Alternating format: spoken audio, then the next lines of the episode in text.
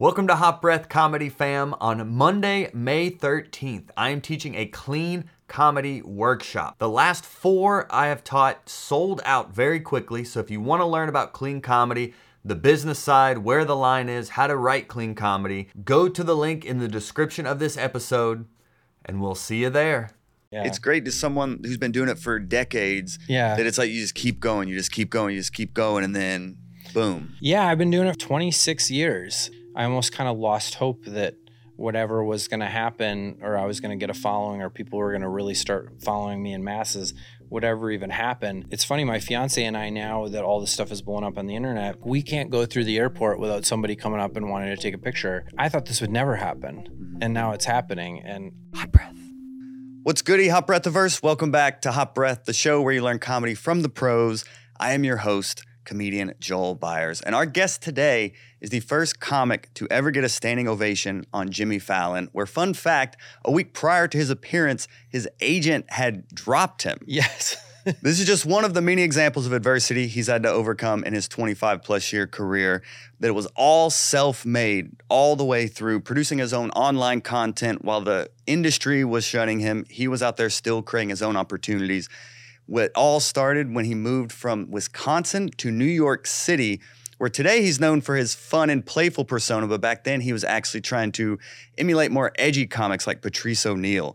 So now, most recently, he has blown up on social media, now selling out venues across the country, and he's here today to tell us how it all went down. So, hot brethren and sister, and welcome to the Hot Breath of Verse, Mr. Pete Lee. Hey, I got some hot breath I'm bringing in here. Let's go. This is great. Yeah, it's funny that you bring up Patrice. I ran into him at the Montreal Festival when I did it, and Robert Kelly was giving me grief about like because like Patrice was like just notoriously roasty with people, you know, like like and if he liked you. He would make fun of you, you know, and like the more he made fun of you, the more he actually like saw potential in you. And I mean, there were comics that Patrice would like crack down at the cellar, and I always heard those stories, but I was never one of them. So of course, I just like I walk up to Patrice after my set at Montreal, and like I was doing new faces, and I could see him in the back of the room because he was a giant man, Uh-huh. and I could just like see one of my heroes, like just the silhouette of him as I'm I'm killing, you know, like it was it was like first of all I didn't plan on killing, and then it happened, and then um and then I see Patrice, so I go up to him afterwards, and I'm like Patrice, I'm a big fan, can I take a picture? And I had one of those those like digital camera cameras like before everything was on your cell phone. And so like I had to boot it up and it, it was a Sony and it made this noise. It was like dee doo doo doo dee bee, ring, ring, and then the lens went ring ring ring ring ring and I was like oh god Patrice is gonna kill me for this you know like, like he's just gonna destroy me and then I'm like I'm so sorry man I'm you know I was like I was like you must hate me and Robert Kelly was standing right there and Robert goes yeah of course he hates you stupid he's like he's like he hates all this and Patrice goes no he goes yes I said he goes he goes I want to take a picture with him and Robert goes, if he's being nice to you, that means he really hates you. and Patrice goes, no, I like this dude. He goes, he knows exactly what's wrong with him. he goes, I don't need to tell him. I just saw his set. He goes, he knows that he's like painfully nice and it's stupid. And uh, I remember in that moment thinking like I didn't even completely understand my comedic persona, and then Patrice just like told me, you know, in that moment. And then we took this picture, and then he got in the van and drove away. And you know, maybe once he got in the van, he was like, "Oh yeah, I really hated that guy" or something like that. But but like to me, he said that he liked me, and I was like, "Oh man, that's like the biggest compliment ever." And what year was that? I was 2005.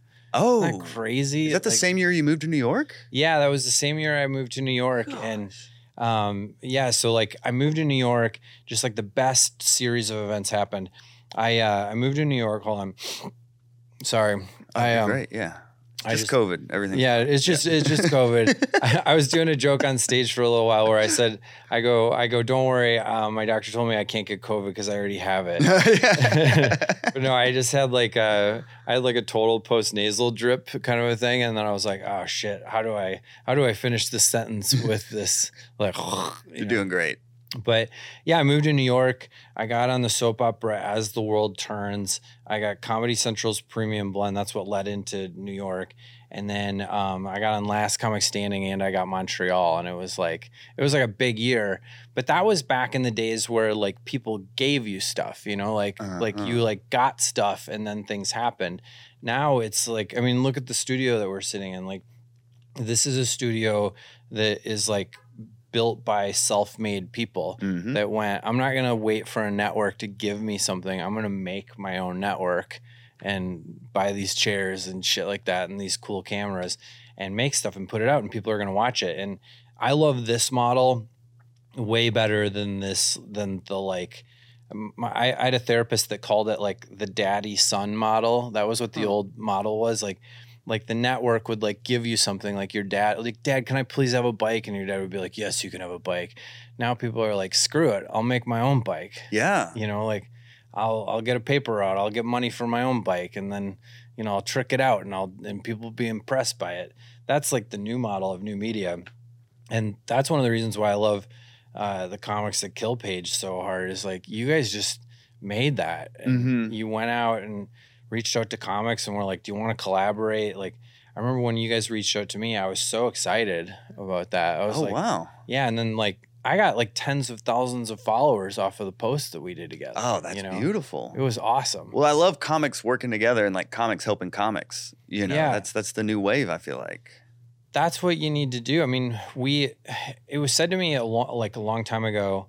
We were talking about Andrew Schulz. Mhm. Um, Andrew Schulz was like, "We are the network," and like he's always been eh, like when you sit down and you have dinner with him, he's always been a little bit of like a, a guy where you're like, "Am I talking to Tony Robbins right now?" Because like he's like always seeing the big picture. He's always like telling you the the next thing, and he always says it with such passion that you're like, you should be wearing one of those microphones that curls around your head, dude. You know, like uh, like Tony Robbins. But yeah, he was like, "We are the network," and I remember thinking like, "No, the." At that time, I was like, "The network is the network," because Mhm. I still wanted to get like chosen by the network at that time. And he was saying like, "No, you got to make your own shit. You got to do this." And so I started. I started dabbling and like editing more and shooting my sets and like putting up a set here and there. But I wish I would have followed his advice way earlier and like yeah. like got on that train way earlier and like started putting stuff up because now you know i put i put out a video every day now and like before i was putting up like three videos a month and being like man why aren't why aren't they getting more traction Yeah. but like if you become a network that people can like imagine that people turned on to use the network uh, approach like imagine people turn on cbs and like sometimes something was on and sometimes nothing was on you know like Mhm. that was what my instagram and tiktok was before and now it's like every day there's something you know there's there's like always a stand-up clip and then usually i reserve like stories and that kind of stuff for like photos and like what's going on in my life kind of a stuff like hey if you want to see a little bit more you can see this do you do you ever go live by the way i don't Sometimes I've been Mhm. doing a little bit more, and I've been doing live interviews Yeah. more, but um, I don't. I'm not very consistent with it. yeah Consistency seems to be the name of the game. Yeah, I just I don't know. Every time I go live, it's like when I'm drunk and it's four in the morning, and my It's a good time to do it. yeah, and like I, I was out in Spain and we, we were at this wedding, and I was just like up because of the time change, and I was super bored. And then I went to sleep and I woke up and my fiance was checking her phone and she goes, "Did you go live?" Like right before you went to bed, and I was like, "Oh yeah, I went on the balcony and I, I didn't have anybody to talk to, so I just went live." oh my. And she was like, "All right, it, it looks like you didn't say anything embarrassing." But she's like, "Apparently, like like all my friends and family were watching you." And I'm like, "Oh, damn! All right." I don't know what I was saying, but that's like almost the only time that I like my like when I'm when I'm sober or like it's a day like this, like I never want to go live. yeah. But like when I'm hammered, I'm like, we should go live. But that's the thing about the content hustle is it's like always feeling like you've got to do something. I've got to Yeah. be hosting. I've got to be creating something. Like there's that internal pressure on us, especially as comedians, of like, well, I got to get something. yeah, I got to get something out. And the thing that's encouraging to that is every once in a while you put that thing out that you weren't even going to put out and then it Mhm. crushes. yeah. And you're it's also the thing where you were looking at it and you're like this is stupid. I shouldn't post that. And and like it just destroys. And I think that little moment is responsible for so much bad content on the internet. like there's every Yes. every and that that little moment knowing that moment makes me forgiving every time i see a friend post something that's just like almost embarrassing or you know whatever.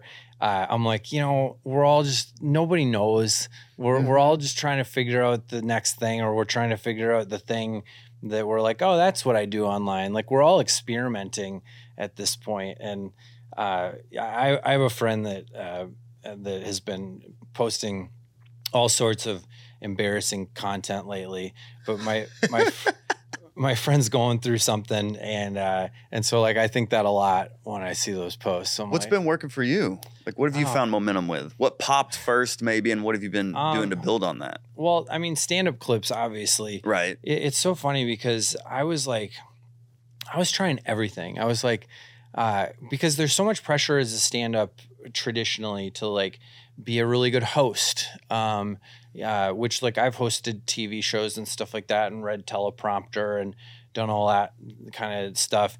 Um, there's like, there's so many different types of comedic posts. There's the, the one person sketches where, you know, um, like my buddy Fah- Fahim Anwar does those really great where Yeah. he plays both characters in the thing and he's so funny um like there's the just popping over content or popping over something that's topical in like a green screen approach and and like you know roasting it or giving commentary to it. There's all sorts of things like that. There's also like just filming classical sketches with your friends almost like you know it's it's like a, a lonely island kind of thing. Mhm. there's music videos you know like like oh well maybe nobody knows that i'm good at comedy music whatever. I think that in my time on the internet since like myspace.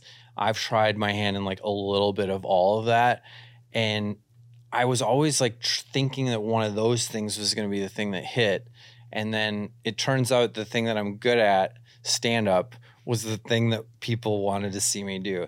And it- it's so stupid like that that idea that oh my god people followed me on here because they like me because of my stand-up comedy and then now that i post stand-up comedy clips they're they want to see that it's it was so simple but it was so hard for me to drill into my mind Mhm. that that could be true What was it? Was it just like self doubt that there's no way they would like me for my stand up? It's got to be something else. Yeah, well, I think yeah, I had this manager in New York that was a he was a really good manager. I won't I won't name him or anything like that. Uh, I won't name him because I don't want to shame him. Uh, Uh-huh, yeah, but, yeah, yeah. But um, he, I remember when I first moved to New York, I, he's like, "What do you want to do?" You know, like we had that meeting. And he's like, "What do you want to do?" And I was like, "I want to do stand up comedy." And he's like, "Yeah, but you're never gonna make it if you want just want to do that." He's like, he's like, stand up is whatever, but like you gotta want to act, like you mm-hmm. gotta want to sell a show, you gotta want to create sitcoms. And so like throughout my years in this business, like I've I've literally like you know I've written for TV shows, I've produced TV shows, I've you know I've written uh, spec scripts, I've uh, like I've done everything. I think I've mastered a lot of things that are are not stand up comedy.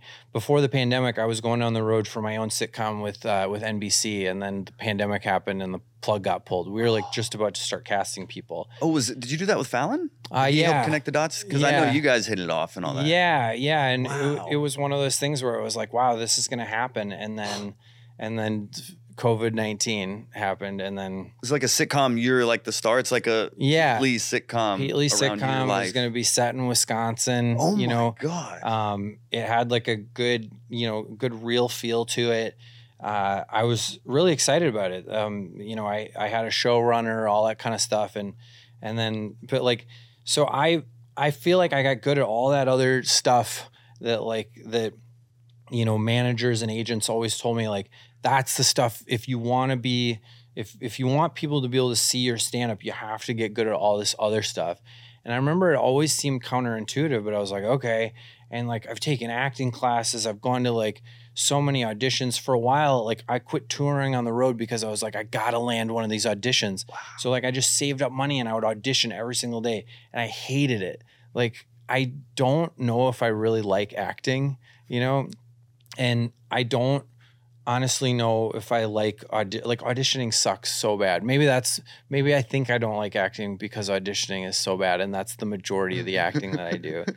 But I, and then all of a sudden this like shift happened where you know specials started to be big on Netflix and then the industry realized that um, that you could pay like you could pay a comedian like a fraction of what you'd pay a cast for a show. The production of a special is like you know you shoot like four things of it, maybe two, and um, and so the production budget is just way cheaper than any other type of show. But then the views on these specials were insane. And then even if you pay a comic well for a special, it's still way less than you spend on a show. Right. And so all of a sudden the industry went, wait, maybe stand up is its own thing. And then it's funny how that model became a thing like, oh, well, now I want to get a Netflix special. Mhm. And then all of a sudden the views on, you know, Instagram, once like Reels started, um, and then, or IGTV kind of started it. And yeah, then when everything went vertical, it seemed like there was a big sea change there. big shift. Yeah. And, um, and then TikTok happened and all of a sudden all the, all the views started happening on that. And I just started to, it felt like my dreams were coming true as the industry shifted. Yeah. I was like, oh my God, I just get to do stand up. Yeah. like I love stand up and I love writing. Um, I love writing on the fly. Uh, I love writing a lot in volume as well. And like I did a show on Comedy Central before the pandemic uh, that kind of shut down the show called uh, This Week at the Comedy Cellar. And every single week I'd write 20 to a half an hour, 20 minutes to a half an hour of new stand up Every week? every single week. yeah. What? It was a topical, it was a weekly topical stand up show. So all the comedians, and it was really funny because um, the first week of the show, we all came in with, or like everybody kind of came in and they're like, you know, if you have a bit about this or that, but like here are the topics and whatever. And I was so used to writing for like Best Week Ever. And um, like I, I used to write for these shows on truTV where they'd give you like this packet that was insane and I'd write like 200 jokes. So when we got the opportunity to write for this week at the comedy cellar i was like what if i actually wrote stand up like how i would have to write for one of these tv shows what if i sat down and i spent like 30 hours writing for this so i came in to the first episode and i had written like 25 minutes on this stuff and i told one of the head producers i was like hey here's my i have a lot of stuff i was like can i just go until i don't have any stuff anymore and he was like, "Yeah, I guess so." So I went up in the middle of the show. I did like almost a half an hour set, which I've n- I'd never done a half an hour at the cellar prior to that. And I'm crushing. And I keep looking down at my set list. And I'm like, okay, you know, this one, this joke, this joke, and then maybe one would go well, maybe one would bomb, and I'd be like, ah, that sucked. We can all that's funny that we can all agree that how bad that sucked. And um, uh, but that taught me, like that show taught me like oh my god i can write in bulk you know and so when uh, when i decided to start posting every single day on social media i actually did the math and i was like okay remember how impressed we were when george carlin would write an hour every year like that's the thing that pe- comedians still talk about you know Mhm. like like george carlin did a new hour every single year and obviously to write a new hour every year you have to probably write two hours and whittle it down to one but I was like, if I'm going to post every day, that's anywhere from 30 seconds to a minute 30. So, like, let's average a minute. I'm like, I'm going to be, I have to write over six hours of material this year that's worth posting if I'm going to post every day. So I was like, all right, I got to, I got to this week at the comedy cellar this. Like, every single week, I need to like write a lot of stuff. And so I, during, over the course of that year, uh, I think I, I timed it out. Um, I think I wrote almost seven hours of stuff, but that included crowd work stuff. Mhm. But I only included crowd work in it where I was like, oh, that turned into something. You know, like I really did write something on stage. But I remember thinking like, like when all this became possible, that we could just focus on stand up. I'm like, finally, I get to just like dedicate my resources and my brain power to just this Mm-hmm. instead of having to do all this other bullshit that I don't want to do, I can actually just work hard, hard at stand up. What does that work so look like for writing that? You make it. You. Uh, I mean, every week I just wrote, you know, thirty minutes of material. You make it sound so easy. What is it? Let's get into that. What is it? Yeah. What does that look like? How do you write so many jokes so fast? Um, well, it it was funny. Um, a long time ago, uh, and I'll get into the technicals of that, but like a long time ago, I was Louis C.K.'s opener. Like, and this was like back when he was still working comedy clubs. Like, Mhm. and I I went to him and I was like, I was like, I think I know what you're doing. And he goes, he's like, that's, he goes, don't ever start a conversation with that. but I was like, I think I know what you're doing. I'm like, you're you're doing stand up jokes and bits, you know, in in the traditional, you know, setup, punchline, tag, tag, tag. I go, but you're also like kind of doing one man sketches, and like I was like, you're, and I know that you know you used to write for. Uh, like the Dana Carvey show and all that kind of stuff. And I'm like, I know that you know sketch very well. And he's like, honestly, he goes, a lot of the stuff uh, follows the format of like find a fun game, heighten, heighten, heighten and then the last punchline of the bit is actually the first punchline of the next game of the next bit and just kind of almost kind of like like a one man Harold you know like mm-hmm. that you would learn if you went to study at the UCB and I was like how do I learn that and he's like well he's like you're you live in New York City. He's like you should you should actually go and study at the UCB so on his suggestion I went and I took all the classes at the UCB like all the improv all the sketch. It's funny the daily show's jordan klepper who's just brilliant and amazing he was yeah. my first improv teacher and we still stay in touch. And um, he was he was such a good teacher at teaching like the fundamental element of like figuring out what a game is. And like the way that you find out the way that you figure out what a game is is you just ask yourself the question what like what is fun about this like instead of like as stand-ups we get in our head about um, like how can I make this brilliant? Yep. Or like how can I impress my friends who are comics in the back of the room? And that's not the way to get to the funniest thing ever. You know, like you're actually going to get writer's block if you think that. Like if you ask the question like how can I find the fun? What's fun here? You're going to come up with so much content because if and I, I don't know like i'm trying to look around the room or think of something or, or, or i'll give you an example um, the the queen died, you know, and I remember I was just like heading to my gig and I'm like, all right, I got to write something about the queen dying because, you know, number one, I really I really like the queen. I'm I'm odd, um, but so I wanted to write a joke that was funny about her dying, but not like super disrespectful or so disrespectful that it was funny, you know. And so I I started thinking, I'm like, what's fun about about her dying? And then I just remember in my head, I go, I go, the queen died, and I go, fucking fentanyl, you know, uh. and that was that joke, and I was like, oh, that's so funny, and then I, like, like, oh, you got another one, yeah, you know, yeah.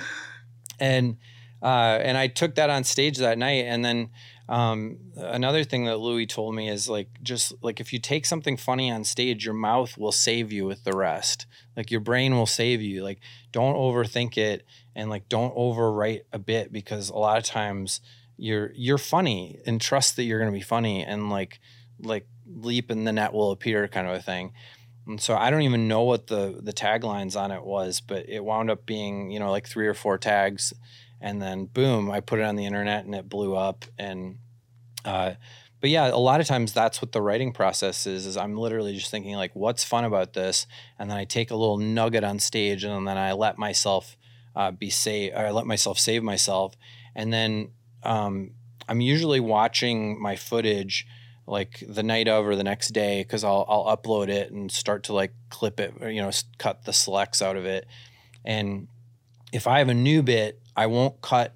I usually won't take the first version of it. I'm like, all right, I have from Thursday through Saturday to get this down to what I need it to be um, before I I post it. And so I'll actually like work on the tags. You know, like uh, I'll go to a coffee shop, start to brainstorm, or I'll just keep playing with it on stage, and that's what the creative process looks like. So when you're sitting down to write tags, mm-hmm. I, would love to hear about on stage too, but off stage, let's just use the Queen example, even though you maybe found your tags on stage. But is it yeah. like, okay, I have this fun idea, Queen, fentanyl. Do you just write that at the top, and then are you like, what are other funny ideas that connect to this, or? Yeah, yeah, like. Well, I mean, it really turns Give out. Us your secrets. Yeah, yeah, yeah. I mean, it it all depends on whether like because sometimes I'll find something really funny that's like a second beat of the of the thing where where I can like heighten that thing. Um, sometimes I'll find one really funny tag, but I won't find a second one, and like a month later I'll find it. You know, so like mm-hmm. I like it's not like it's not like I write things that are perfect instantly in a week. Um, but I'm trying to think of an example of something that that I've written lately. Um, okay, so I'll give you an example of something I wrote last weekend. Um, so I went on my bachelor party, and I was uh, like, like I'm not like a drug guy or anything like that, uh, but uh, I I went on a bachelor party and we partied, and I I went on stage a week later last Friday, and I was just off, and I. I like I had one idea of one thing that I had said to a friend um, when we were heading back from the bachelor party, and my friend was like, "Oh, that's funny. You should write that down." So I had one word that I wrote down, and so I was on stage, and I'm like, I was kind of bombing because I was just so uncomfortable in my own body, like nervous. And I was like, I'm so sorry, you guys, if I seem really off. I'm like, I went on my bachelor party last weekend, and I was like, and I was microdosing cocaine and uh, yeah, yeah. and the, just the idea of microdosing cocaine, which I really did because like like a little bit goes a long way with me. like literally the tiniest, tiniest amount. It's like I'm I am I can go for like six hours where my friends are like, what how is that even possible? I'm just I guess I'm very sensitive to it. And then uh just um I did a couple sets that night, and by the third set, like in between, I'd written down some beats. I was like, well, what would be funny for a second beat? And then I was like, uh, I found it on the second set. I was like, oh yeah, I um, I microdosed uh, an eight ball, and uh, I was like, it was just like a lot of tiny things, but I was like, you know, it was, it was medicinal, it was therapy, and yeah, yeah, yeah. and then um, I forgot the beat that I got to.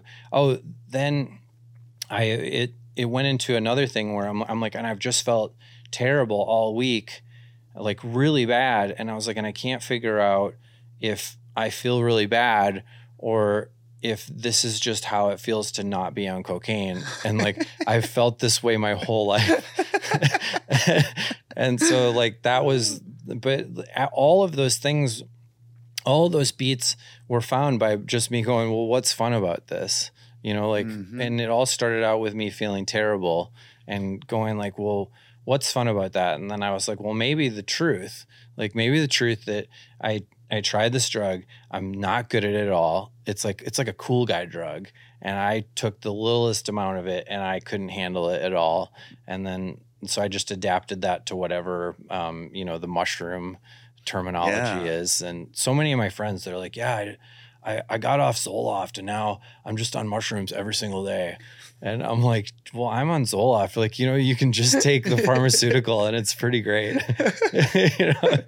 but that also fits your your voice and your persona of like this this nice guy, just like this fun, snuggly guy. You know? How did you? Because I'm trying to. I'm like in a. I'm kind of in a transition right now in my stand up. If it's like, I I did like a self produced comedy special, Mhm. and I worked like ten years to create this set, and now I'm like, but what's the next chapter? And I feel myself being. Like like a silly goose on stage and like Mhm. baby face and like that likability, but I'm trying to figure out all right, well, what do I want to talk about? How do I kind of step Yeah. into that voice that I feel is the direction, but I'm kind of like sputtering right now. Yeah, I mean, it it's interesting because I feel like people's true comedy voices is super close to who they are when they're just hanging out, you know. But like, and I'm somebody that is, I'm I've gone through so many different iterations of my my comedic voice, and the, so I'm talking about something that I'm guilty of is that in the past I've gotten so comfortable with this is how I deliver a joke that I couldn't just be closer to who I am while I said that, you know. Because I'd, I'd worry, I would worry that if I said the joke like how I would just say it, it wouldn't work because it works in in the voice of this persona Uh-huh. in a way.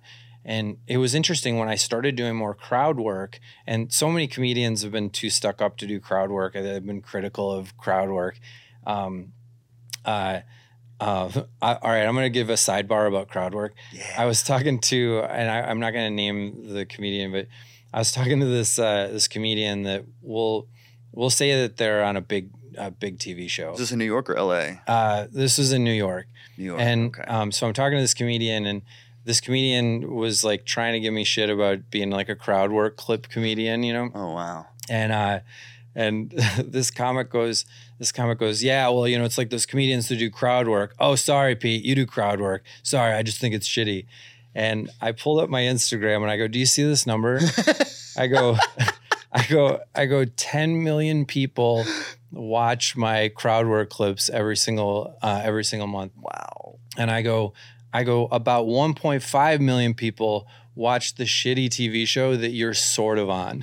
Oh man. Because this person's not really on that TV show. Like it's just like like a little tiny spot part. And everybody at the table, um, we were at the cellar table. Everybody at the table like went, oh, you know, Uh-huh. because it was like, uh, like I'm almost uh, like embarrassed saying that I was that mean to somebody, but like it was uncharacteristically mean. But it also, it, it really encompassed exactly how I feel about that. Like I don't feel like any anybody in comedy should ever be like too good to do anything in comedy. You know, like yeah. like you go to open mics and you'll you'll see that asshole uh, open micer that's like, oh my god, like you just did a joke and then you did an act out, and I'm like, well, what if the act out is really funny? What if it helps? What if the crowd, if it like, what if it helps somebody in the crowd like really take that humor and identify with something inside of them and it made them feel good? You know, like is are you still too good for an act out? You know? yeah, I've heard you say that you want to make sure people feel your jokes. Yeah. How do you make sure there's an emotional connection with the audience? I actually, um, I do it in the setup of the joke. Like, like that's, um, cause uh, like one of the ways to get people to like instantly connect with a bit is to be vulgar. Like that's why a lot of like a lot of the vulgarity in a joke isn't even in a punchline. It's, um, it's in the setup of it because vulgarity makes you like, it makes your, your senses snap too. And it makes you, um, it makes it just like I don't know. There's something about it that makes you go, uh, and then like when you're emotional about something, you you connect with it.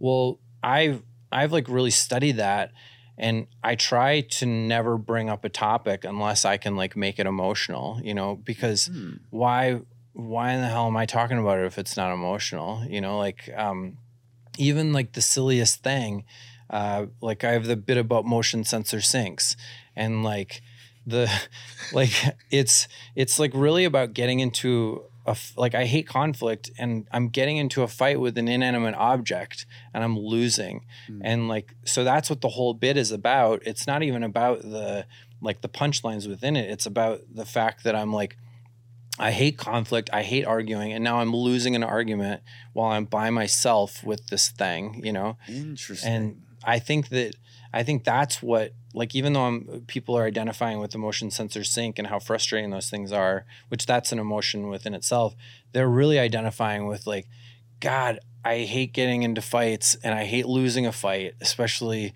like when I shouldn't even be in one, you know. oh, interesting. And my one of my best friends, Joe, we have this uh, we have this motto that we say no drama during fun time. Like if we're out drinking or if we're out partying or whatever, if somebody in the group has drama, we're like, nope, like don't don't give me drama during my fun time, you know. And like uh, the, when I thought of the motion sensor sinks thing, I actually was like a little hammered because you know I get hammered a lot, and I remember thinking like, fucking no drama during my fun time you know? And so like that was the core of the emotion of the whole thing which i i i, I really believe in that. Like because like in the in the diagram of a joke there's the setup and the punchline right? Let's let's make those like parallel lines Mhm. right?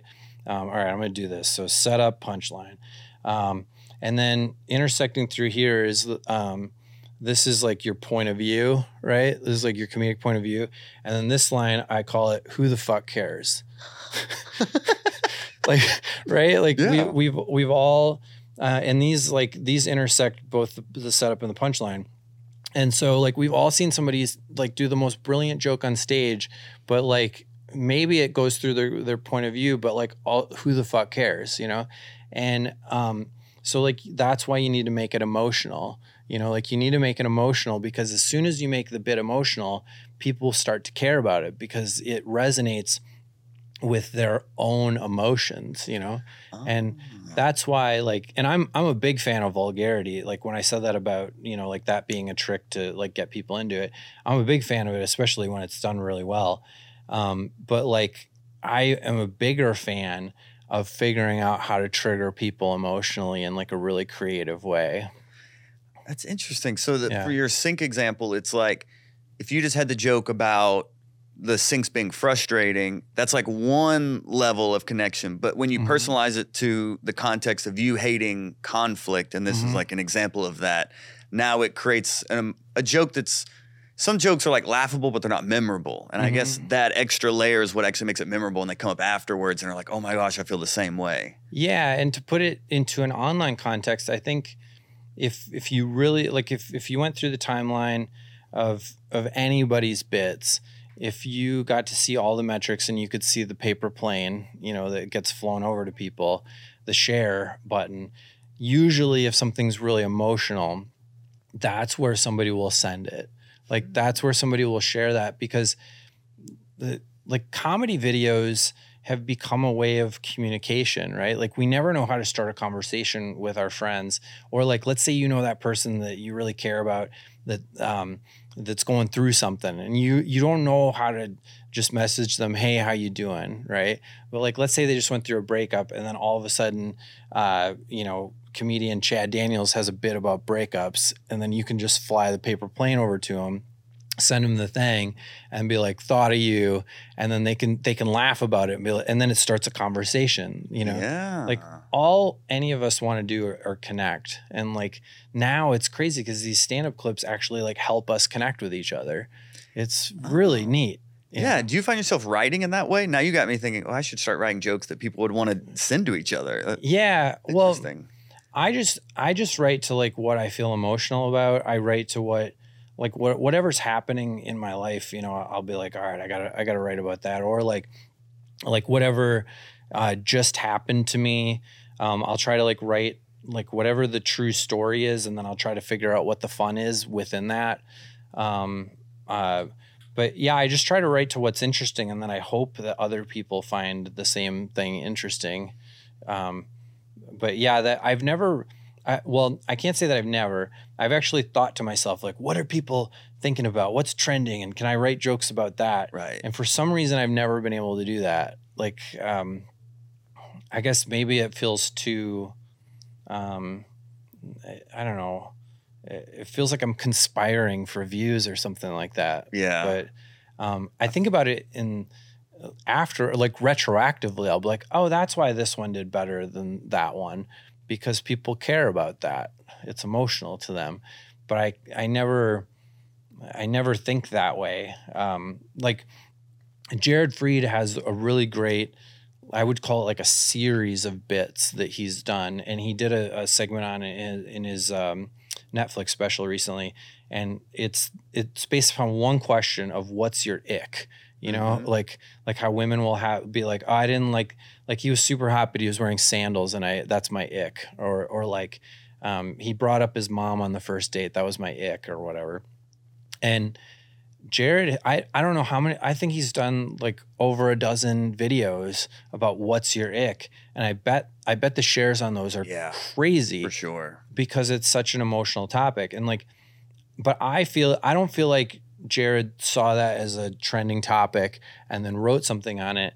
I think that Jared, Jared heard about that, got really interested in it, so interested that he started asking people from stage and then it became a thing, you know? Yeah, that's I'm trying to figure out. I guess the the crowd work side is I, I've caught myself sometimes like doing crowd work, like, all right, how can I force a viral moment here? And then Yeah. it ends up just falling apart because I'm not in the moment and being authentic. You know, Yeah. it almost it has to be authentic, it seems, to really break that next level. Yeah, every time that I'm doing crowd work and I start to think to myself like this needs to become something or or like I can tell this is going to be something and I I start to think about the process that's happening instead of just really flowing and being in the moment, that's where it stops. Mhm. Like the crowd can it's like the crowd can see me tighten up um and, and like at the UCB they literally sell sweatshirts that say don't think and um and like I I'll I'll tell myself that on stage. I'll be like, don't think, Pete. Like just just react. Just Yeah. react. And then I have it so often when I'm watching things in post where like I I'm like ha, I'm sitting there just feeling like a guy that's in my head, uh, hoping that I can think of the next thing. And then I'm watching this other guy on stage that's me, and I totally know that's me. I don't have schizophrenia. Um, but I'm watching that guy going, man, that guy's good. Mm-hmm. Like that guy just thought of four things in a row that were really funny. And like I couldn't think of that, but that guy can. But it's like it really is a testament to what can happen if you just let yourself flow. And um, I saw I saw this interview with Bob Dylan on TikTok. And he wasn't on TikTok, but it was like an old interview that was. I put on just, that is such a 2023 thing to say. Yeah. I saw Yeah. a clip of Bob Dylan on TikTok. yeah. and Bob Dylan said that like he had he had like a lightning in a bottle um like few years of creativity and then he said the, like the lightning dried up and um I don't think that I've ever written anything that's as good as like you know songs that Bob Dylan uh, has written so I'm not trying to like tr- truly equate myself to him but I remember there being a point in time where I had written like a good 45 minutes and then I thought to myself, like, I can never write anymore. Like, so I thought that I had my lightning years and it dried up. And then I started to create in this more game game minded sense. And all of a sudden it was like there's just unlimited creativity because I'm I'm just flowing and I'm not thinking and I'm le- I'm just letting it come out of me. And um it was I don't know, like I kind of wish that Bob Dylan wasn't so famous so that he, he he could create as not a famous person and just let it rip. you know, Is it is the game? Is that what you referenced earlier? In like, Yeah. is that what you mean by game? game, yeah. So game is a UCB term, and um, game is basically what stand-ups would call a premise, hmm like the nut of it. What's the what's the what's the the big idea? Like what's the fun idea? And so um, yeah, it's like the thing that that makes the whole bit. And um, in stand up, you do like setup, punchline, tag, tag, tag. In like an improv and sketch, you just go, "What's the funny thing?" and then how can I heighten it? Like like how can I make it bigger and bigger until it it hits that end beat? And so I try to think of things in terms of like this model, but sometimes this joke to me is just the start of the game, you know Uh-huh. and then I'm trying to heighten it and play it. And the really the emotion is the thing that keeps the it's the fire that keeps the pistons moving in the engine of the whole thing. Okay. So when you have a game, you then ask like, how do I feel about this? Yeah. Yeah, I'm always asking myself how I feel about it. And and the more honest that you can be with yourself, the the more creativity that will flow.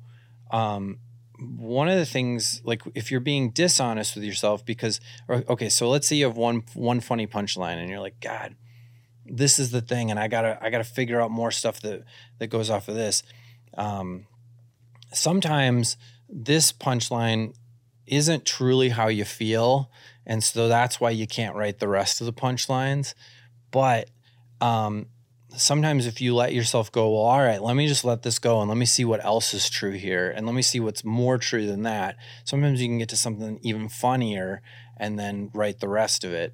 That's kind of like um, i mean you've probably had it where you you wrote a bit and like one of the taglines wound up being the big thing. Hmm like you're like i thought this was going to be the thing but this was actually the thing. Right. and so then you hate to throw this away because you thought this was a diamond in the rough but eventually you got to be like well fuck that. I got to go with this. And then this spawns a whole nother bit. Yeah. and so sometimes you just have to do that and you got to ask yourself like well what's how do i really feel about this? You know? A lot of times what's funny is what you don't want to admit you know? Mm. like like the the thing that you don't want to tell people because like we go we go around our whole life eh, our whole lives and we're like just just be cool. Like we almost don't want to be seen right? Like don't don't please don't see me you know please don't see what's in here. But a lot of times if you let people see what's in there the thing that you're trying to hide that's the thing that people find funny because they're like oh man me too you know Oh, um, Interesting. Jeff Ross said to me one time, um, uh, Jeff Ross said to me one time, I go, I go, how do you roast people? And he goes, he goes, you find the one thing, he goes, everybody, when they leave the house, they have one thing that they're hoping you don't see. and he goes, find that thing. he goes, and do not deviate.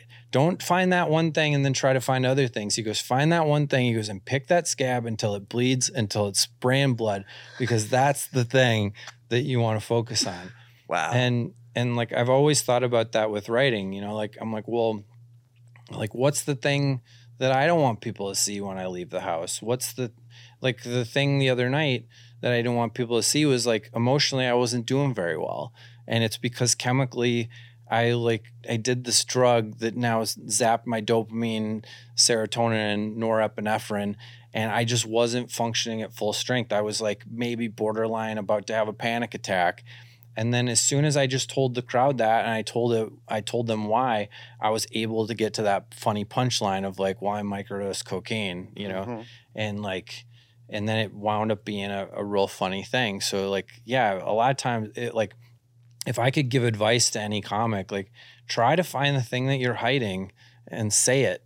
You know, like Boom. point it out. Uh, it's the old Richard Pryor thing. Like they can't, you know, they can't make fun of me. Um, you know, like he, he said that in prison he was really funny because he's like, well, they can't they can't tear me apart if I make fun of myself. You know, like nobody's gonna beat me up if I beat up myself verbally.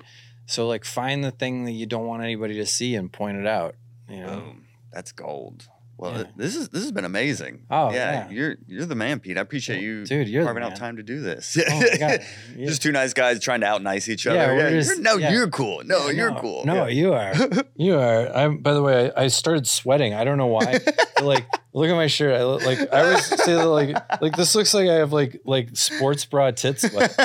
this is so funny. Um, I don't know why. Like, that could be new merch. Yeah, just like Yeah. just make a black T-shirt with tit sweat under it. Yeah, yeah, People will be like, "Oh, do you have sweat?" Be like, "No, this is like this killer new shirt yeah. by Snuggle Storm Productions." Killer. Yeah. But yeah, I don't, I don't know, I don't know why. Maybe I'm still recovering from uh, from microdosing cocaine or something like that two weeks ago. But Mm-hmm. Well, I don't. I don't want to make you sweat more, but the final thing I ask, I always ask a comic on here their worst like bombing story or them getting booed or something. oh Maybe we can yeah, build that sweat Yeah. a little more there. I yeah I.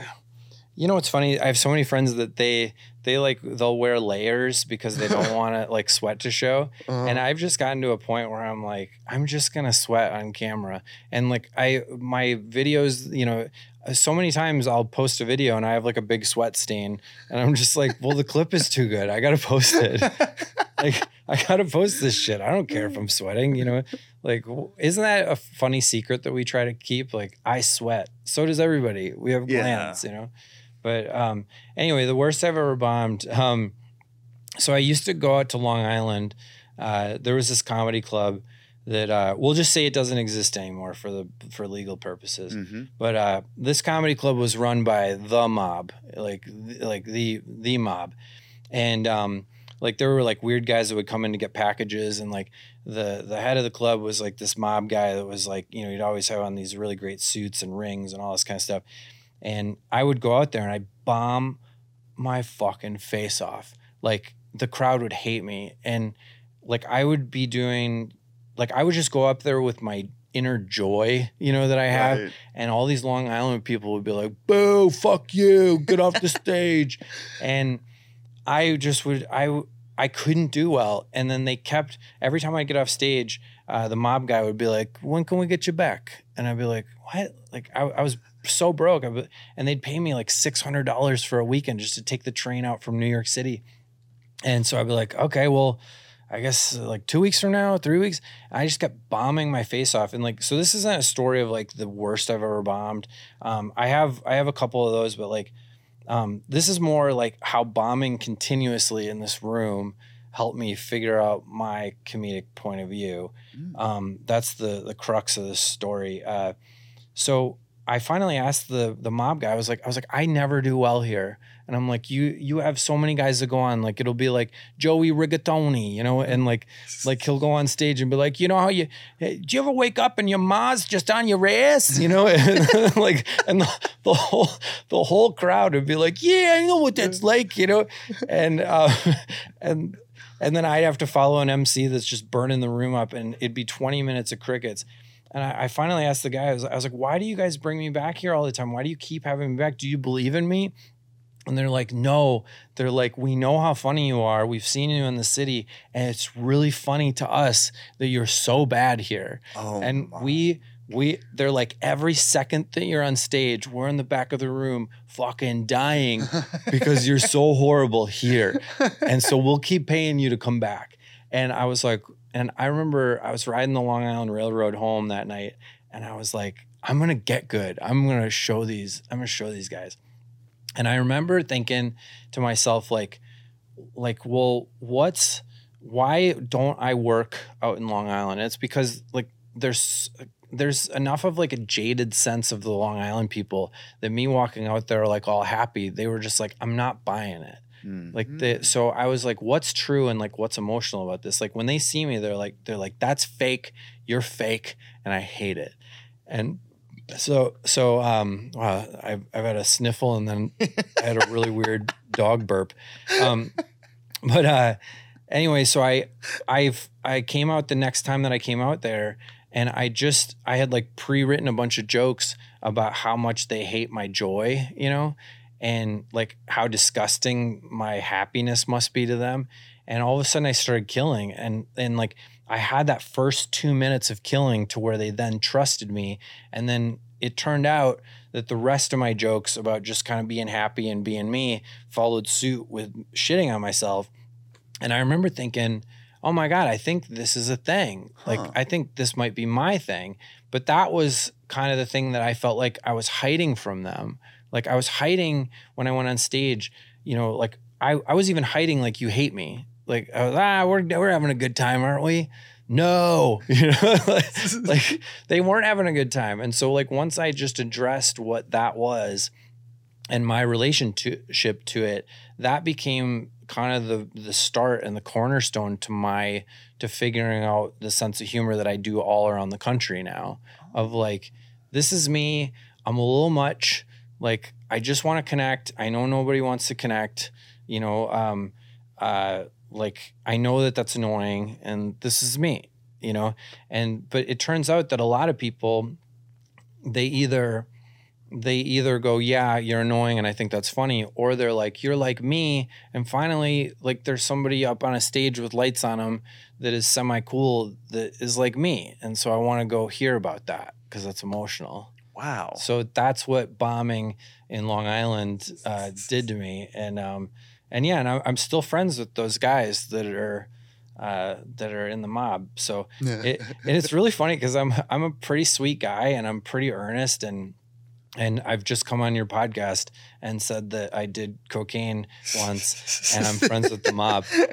Microdose, though, Yeah, microdose. I, I microdose. I, yeah. dude, I can't handle any amounts of it. It's like, it's so sad, but Well, for anyone that wants to microdose cocaine with you, how can they contact you? What's the Oh. best way to connect with you? Connect with me on social media. I'm at Pete Lee, Peatly, Pete Lee. Um, or if you want to go to one of my tour dates, uh, go to petelee.net. I have all my tour dates there. Uh, my fall tour is already selling really well, and I can't wait. It's Congratulations. so much fun. Yeah. It's great to someone who's been doing it for decades yeah. that it's like you just keep going, you just keep going, you just keep going, and then boom.